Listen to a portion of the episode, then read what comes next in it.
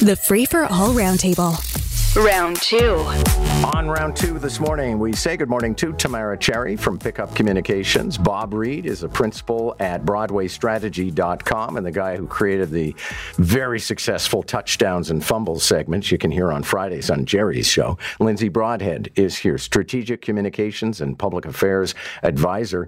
Um, and as we start, Tamara Cherry, uh, you got a book out.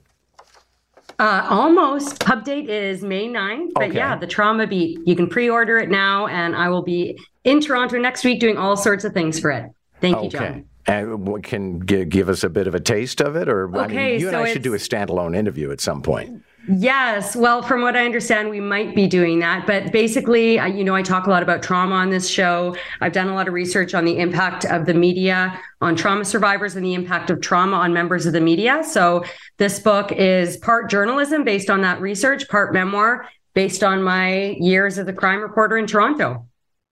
Good stuff. Looking forward to it. Uh, City of Thank you. Toronto committee uh, wants to declare homelessness a crisis. As I mentioned to Jerry, um, it is kind of in line with why you declare an emergency after a tornado or something like that. It's just to get somebody else to pay the bill. Lindsay Broadhead, I'll start with you. Um, I don't disagree that the feds, feds should be giving more money to the City of Toronto over homeless issues because a lot of these issues are federal uh, matters. And then when it comes to mental health issues, they're provincial matters, but we're all left holding the tab. Yeah, Toronto, we've say this a thousand times, right? That we're we're paying a disproportionate amount of the, what we we meaning Toronto are paying a disproportionate amount of the responsibilities that we bear.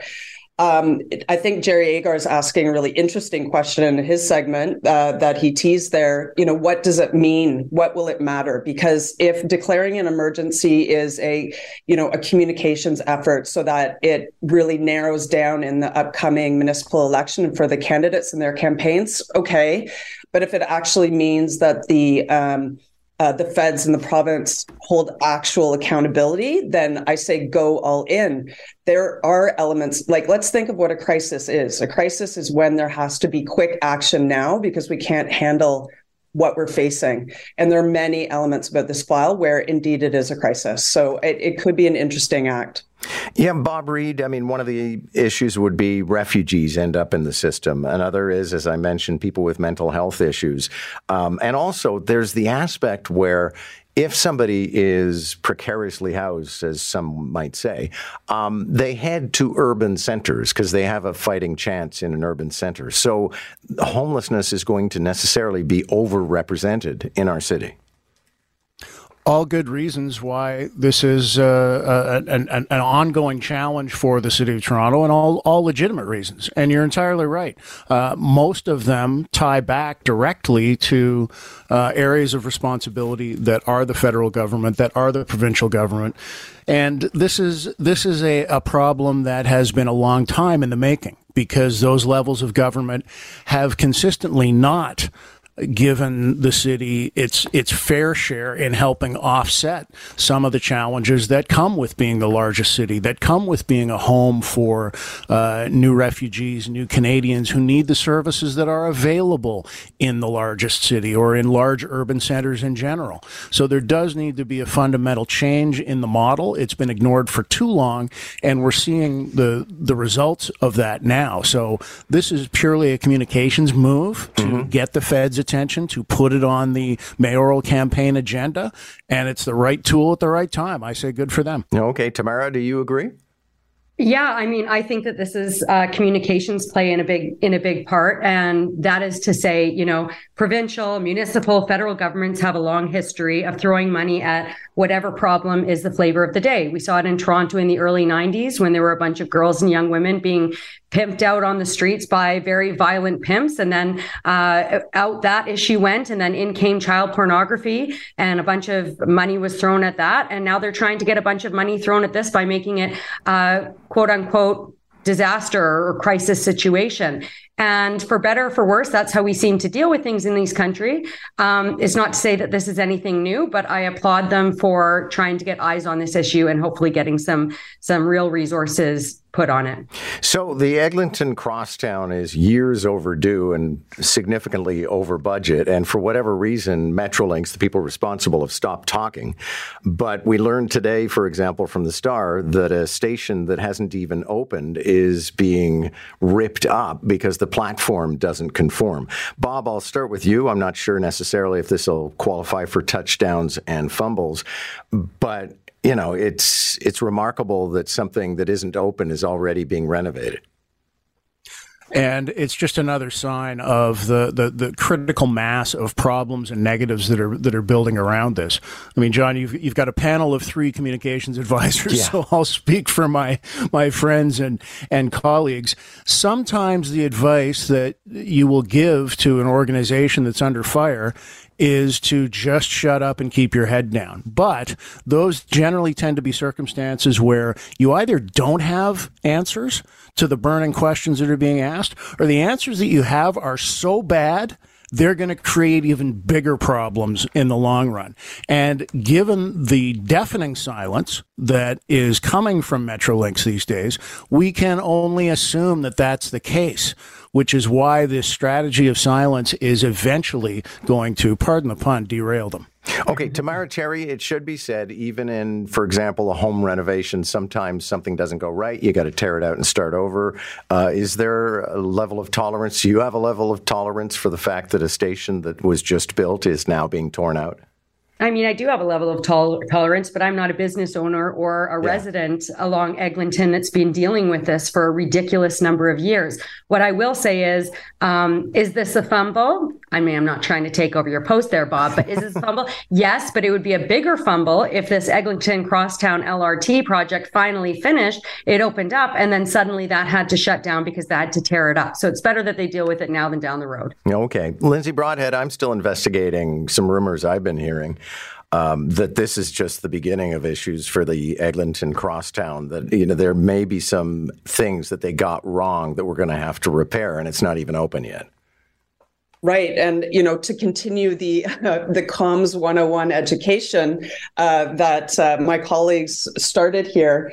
When you don't talk, you create a vacuum, right? So what's happening, whether it's Metrolinx or whether it's the province that's asked them to be quiet, it creates a vacuum and folks like us fill it. And that's not good, right? No one's owning this story. So all we're thinking right now is the worst, right? And what we're seeing um, is the worst. Like it's not about the platform. The platform is just one chapter in this like very long book saga. Um, they need to start communicating. Saying something right now, anything, is better than what we're all thinking. Um, so, you know, but they've received that counsel before. So um, keep digging, John, because I think there's a fantastic story on the other end. Doug Ford, and it should be noted, there's a lot of uh, policing in the Ford family. Uh, Doug Ford announcing yesterday that they're not waiving. If I understand it, uh, the police forces currently uh, favor somebody who has a bachelor's degree or another degree, um, but you're not, you know, completely eliminated from consideration. But he wants to make it more possible for people just out of high school to become police officers. Tamara Cherry, you have uh, more than a passing familiarity with policing. Uh, does higher education make for a better cop? It, it totally depends. Yes and no, John. Um, so, as you know, we've talked about on the show before. I do a campaign with Toronto Police called TPS Trust, where I have conversations with officers from throughout the ranks just about their lives, about their jobs, about all sorts of things. Last week's profile was of acting staff superintendent uh, who did not have a university education or a college uh, diploma before he became a Toronto police officer more than 30 years ago, as very few officers did back then. But the lessons that he imparted, that he that he put to work on the job. He had worked at a funeral home in a small town in Nova Scotia, and and the and the lessons he learned there in showing compassion to grieving family members and to the dead, to show, showing respect to the dead were were lessons that you could never learn from university degree. So I I don't see this as a big deal at all. I think that it is it, it's it's a good thing in terms of taking on, down any perceived barriers that, that there may have been before. But let's not be um, let's not get things wrong here. It's not an easy thing to become a police officer. It's a very difficult hiring process. I've met many incredible police officers who had to apply like eight, nine, ten times before they got the job. I don't think that this is going to change that. Okay, Lindsay Broadhead, your thoughts.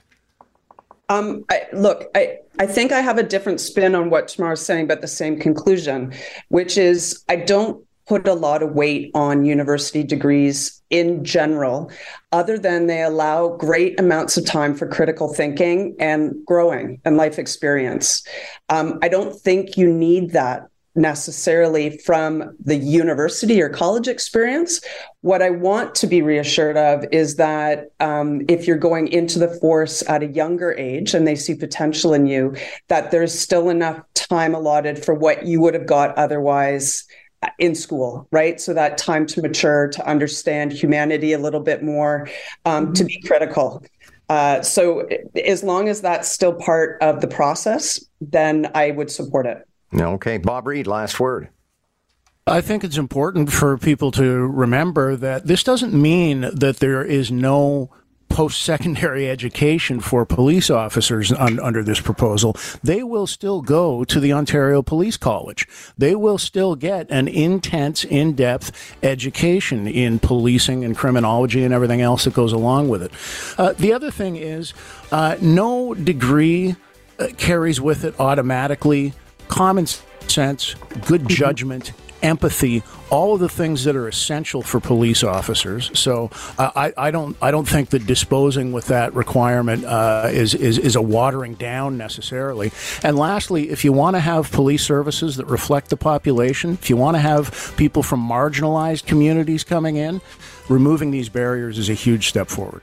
Thank you all. Good to have you, Tamara Cherry, Bob Reid, Lindsay Broadhead. Catch the roundtable round one at 7:45, round two at 8:45. Weekday mornings on Moore in the Morning. News Talk 1010 Toronto.